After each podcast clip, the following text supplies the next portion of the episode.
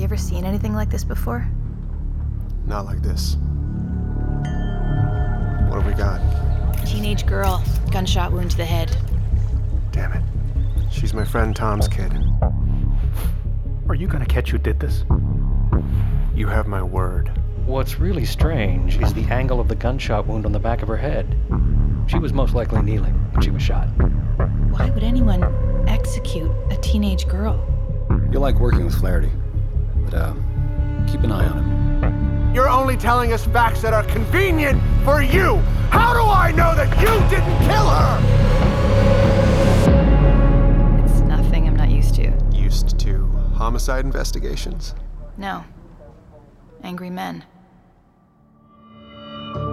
Solve returns with new episodes on November 16th on the iHeartRadio app, Apple Podcasts, or wherever you get your podcasts.